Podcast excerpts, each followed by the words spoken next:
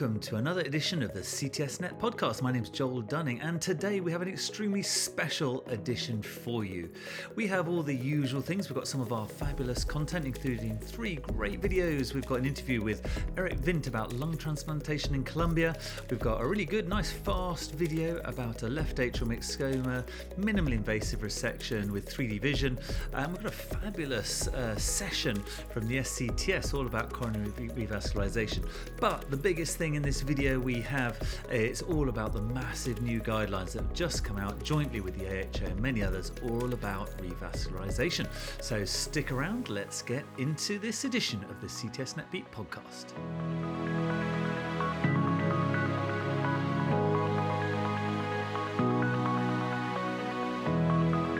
So the massive news this week is the publication of actually not one but two enormous guidelines, and these are must-reads. You cannot do cardiac practice without knowing these new guidelines. So the first one is called The Guideline for the Management of Patients with Chronic Coronary Disease, a report of the AHA, the American College of Cardiology, Joint Committees on Clinical Practice Guidelines. Who was involved in this? The AHA, the ACC, the ACCP, the ASPC, the NLA, the PCNA, everybody. And this is the first update for a decade as well. These 2023 guidelines were last written in over a decade ago, so I believe 2011. So they really are big, and they are going to be the guidelines that you will be referencing from evermore in your heart team approaches. So we're going to get a big deep dive into these. Now, interestingly, there's also been another guideline out as well, the AHA ACC Clinical Performance and Quality Measures for Coronary Artery Revasc, all at the same time on the AHA journal. So check out the links that we're providing below. But we are going to have a very special discussion here on the CTSNet podcast. I'm delighted to be joined by Faisal Bakaeen.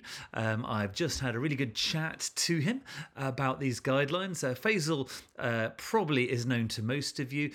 He's an amazing cardiac surgeon at the Cleveland Clinic, and he's also been the chairman of the STS Guidelines Committee. He was actually one of the committee members on the Coronary Artery Revasc Quality Measures Guideline Group, and we talked to him all about these new guidelines. So thank you to Faisal. Let's listen to our conversation we've just had with him about these new guidelines. Hello, Faisal Bakaeen. It's so good to see you again. We've worked together, and it's an absolute pleasure to have you here. You're massively known in the STS and the AATS, but for those of you who don't know Faisal, he's a professor of surgery at the Cleveland Clinic. He's got a special interest in revascularization. He's been chairman of the STS Guidelines Committee. He's been involved in the AATS Clinical Practice and Standards Committee. He is Mr. Guidelines and Mr. Revascularization. So it's a real pleasure to have you here. And the real reason we've got you here is because of the brand new publication, the 2023 AHA ACC Guidelines for the Management of Patients with Chronic Coronary Disease. And these are big, these are massive. These are the recommendations that we need to follow in our heart team approach guiding revascularization. So I maybe would love to just hear from you, first of all, what their sort of highlight recommendations are in this new guideline, particularly with regard to revascularization. And then we'll talk about how they came to make these decisions. Joe, first of all, thank you very much. Does my head still fit into the screen after all the good things that you said about me? That was very kind. We follow your lead about critical thinking and innovation, and we're really proud of our relationship with you. I mean, over the years, we worked together, and I really appreciate that collegiality, friendship, and your expertise and collaborative approach and scientific acumen is also very renowned. So it's an absolute pleasure to be with you today and to be with our audience. I know you've got a really fantastic and diverse audience. So I'm going to try and be basic, but also take it a little deeper into the details. So these are my own opinions, by the way. Everything that I say today reflects my own personal opinions. So please bear that in mind. With regards to the 2023 Chronic Coronary Disease Patient Management Guidelines, the surgical community was disappointed. The document itself had some really excellent content, virtually in everything related to stable coronary heart disease, except the section on revascularization. So we have to be clear. about that. And why do we have a problem with the revascularization section? Well, because it was a replica of the 2021 ACCHA SCAI guidelines on revascularization. And in it, CABG was downgraded without meaningful evidence, without relevant evidence. And what they did was downgrade CABG in patients with normal left ventricular function and in patients with mild to moderate LV dysfunction relative to medical therapy with survival as an endpoint. So CABG remained the class one in patients with multivessel disease and severe LV dysfunction, but in those with normal function, it dropped to class 2B, and those with mild to moderate dysfunction, it dropped to class 2A. So that is the downgrade that, I mean, there are other issues as well, but that is the downgrade that really was unexpected and unjustified. They also equated CABG with PCI when it came to MACE, and we know that those two modalities are totally different. They're actually complementary rather than competing, but we can address that later on if we have time, but we should focus perhaps on the downgrade for survival relative to medical therapy. Yeah, and maybe say a few words about that evidence. I mean, we've got the Syntax trial, we've got 10-year follow-up of Syntax, we've got Stuart Head did an amazing meta-analysis of several studies showing the superiority of CABG over PCI in these patients. I mean, are you convinced, like I am, that this is grade one evidence of CABG superiority over PCI? Well, you know, that issue actually, I'm glad you mentioned that. Relative to PCI, the 2021 guidelines have given the upper hand for CABG in patients with three vessel disease that is complex, especially with a higher Syntax score. So that's not an issue of controversy. They acknowledge that, and that is consistent in the 2023 recommendations. So our argument was, if you're saying that CABG is superior to PCI in survival, regardless of the EF in patients with three vessel disease, how could it be of questionable benefit compared to medical therapy? So that's one of the, if you'd like, schizophrenic aspect of the guidelines. I mean, unless you're insinuating that PCI is harmful, and there's no study that was ever published to confirm that PCI is harmful compared to medical therapy.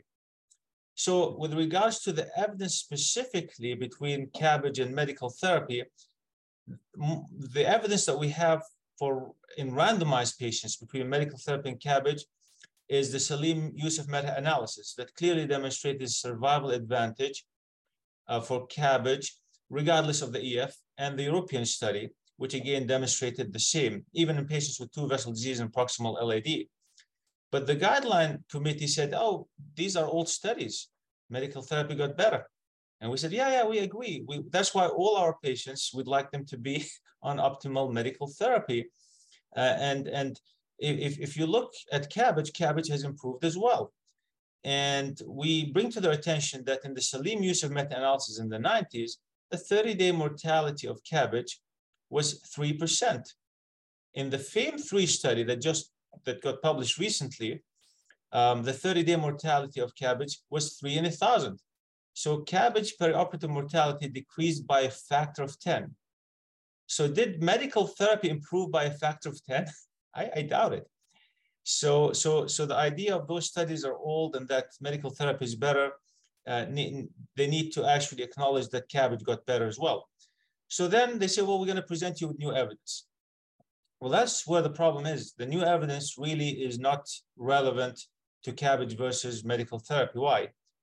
Because the ischemia study, which is the main study, the cornerstone of their downgrade, did not randomize a single patient to CABG or PCI for that matter. It was a strategy whereby you use a conservative approach where you just treat them medically, or you do a diagnostic cath, and then based on the diagnostic cath, you could decide if you want to revascularize or not. So not a single patient was randomized to CABG. Secondly, only less than 25% of patients had CABG. 3/4 of the interventions were actually PCI. And finally, how many people you think had severe proximal LA disease? Very little, 36% actually had greater than 50% proximal LA disease. I can't remember the last time that I did a CABG on a patient without a significant proximal LAD lesion. So clearly ischemia, nor the meta-analysis that they cite are based on randomized evidence in which CABG is adequately represented and in which the complexity of and the atherosclerotic burden of those patients are taken into consideration. Because if you look at the STS database, you find that many more of them are diabetic compared to the ischemic population. And you find that 2 to 4 times the STS patients are more likely to have severe peripheral vascular disease, cerebrovascular disease, or heart failure compared to the ischemic patients. You just heard a portion of Joel's interview with Faisal Bakaeen. The full interview and transcript will be available on CTSNet early next week. Thank you once again, Faisal, for a really fascinating insight on these must-read guidelines from the AHA. So what else is there on CTSNet this week, if that wasn't enough for you? Well, we've chosen 3 really great videos for you. The first one's just a really nice, quick 13-minute video that our own fabulous Emmy Farkas did at the AATS with a guy called Eric Vinck. He's a fabulous trainee cardiac surgeon, but he's in Colombia. He's had a really interesting training because it's all been in Colombia. He's actually the first trainee that's fully trained in Colombia for lung transplantation, and he gives some really interesting insights as to where they are with lung transplantation. It's small volume, it's a low number of centres, but actually does point out that Colombia and Brazil are the only centres in South America performing lung transplant. Really difficult, but really great interview. Well done, Emily Farkas. Brilliant interview, really smooth, nice and quick, just 13 minutes, so check it out on our front page today. The second video we've got for you is a real quick one. It's a really nice video by German Fortunato and Vadim Kotowitz from Buenos Aires. And in Buenos Aires, they perform minimally invasive mitral surgery, and they came along with a myxoma. So they do a right anterior thoracotomy, they use peripheral cannulation, but the thing that they're demonstrating in this super quick 5-minute video is that they use 3D endoscopic cameras to get that 3D vision into the left atrium, making the resection of this huge left atrial myxoma much easier and more simple for them. So really nice job. It goes through it in really good detail. It's really very quick. So just have a quick nose at that if you've just got 5 minutes and let me know what you think. What do you think about 3D vision in minimally invasive surgery? Is it good? Is it not? Obviously, robotics always gives you 3D vision without you actually having to leave the table.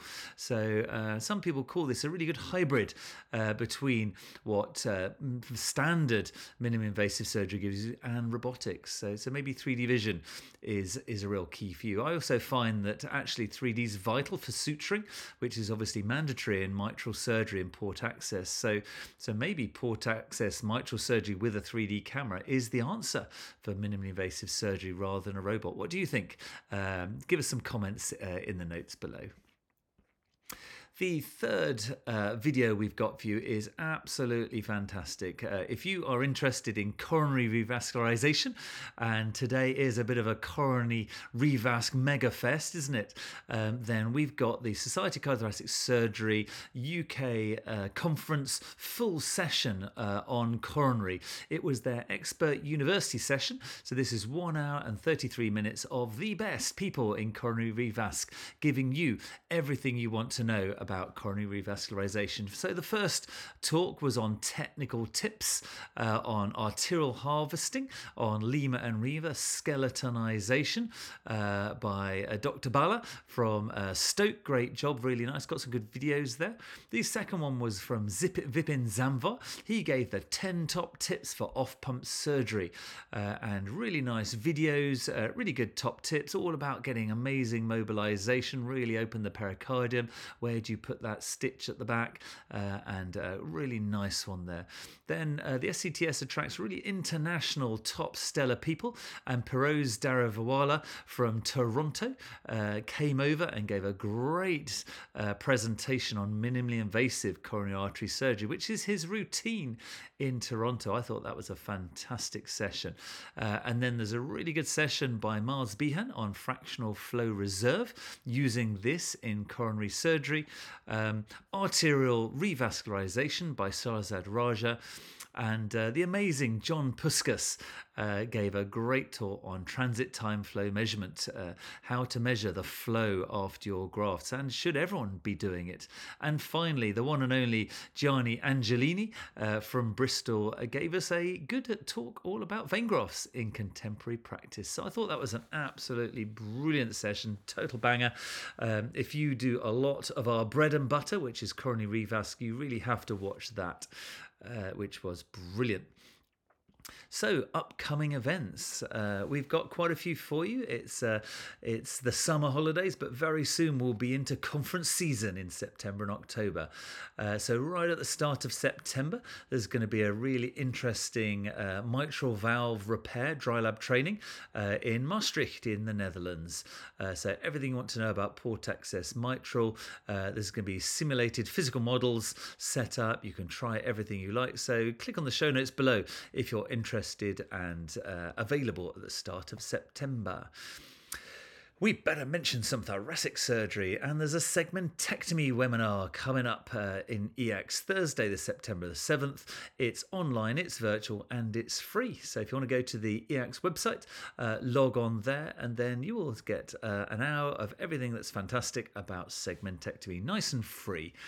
So do check that out. And our third thing we're going to profile today is current paradigms in interventional pulmonology, EBUS, advanced bronchoscopy in the area of robotics, and ION, intuitive bronchoscope, Monarch, everything that's new. This is in the Zuckerman Research Center in New York, Friday, this September the 8th, and it's hybrid. It can be online, virtual, or in person. So if you like the sound of that, it is going to be the future of a lot of lung cancer treatment. So check that out. And finally, we always find out where Diego Gonzalez Rivas is, the world's roving thoracic surgery. And this week he flew over to the Azores. He performed 4 operations at the San Miguel Hospital, doing uniportal VATs, and then he went surfing. I'm sure he deserves a bit of a break after his huge world tour, so well done to him. And we always give an honourable mention to somebody that we think is just worth it, and this week has been such a coronary revasc session on the podcast that we have to really acknowledge John D. Puskas. He really is the current godfather of everything revascularization. He's at the Mount Sinai Hospital, but he's had 25 years of coronary revascularization. He's done 5,000 off-pump operations. He's done 500 robotic revascularizations. He's led many of the biggest trials in revascularization. He's currently doing a brilliant NIHR revas trial in hybrid coronary artery surgery and stenting. And he's a founding member of ISMICS, and I probably haven't mentioned a quarter of the things. He's also a wonderful guy. I had a great opportunity to interview him as a giant of cardiothoracic surgery many years ago, who's very generous with his time. Wonderful guy, John D. Puskas. You are our honourable mention this week, and a fantastic guy. So that's it for this week. Tune in next week. We'll give you more of everything that's big and fantastic in cardiothoracic surgery. So for myself, Joel Dunning, and everyone at the team at CTSNet, thanks for watching all the way to the end, and see you next week.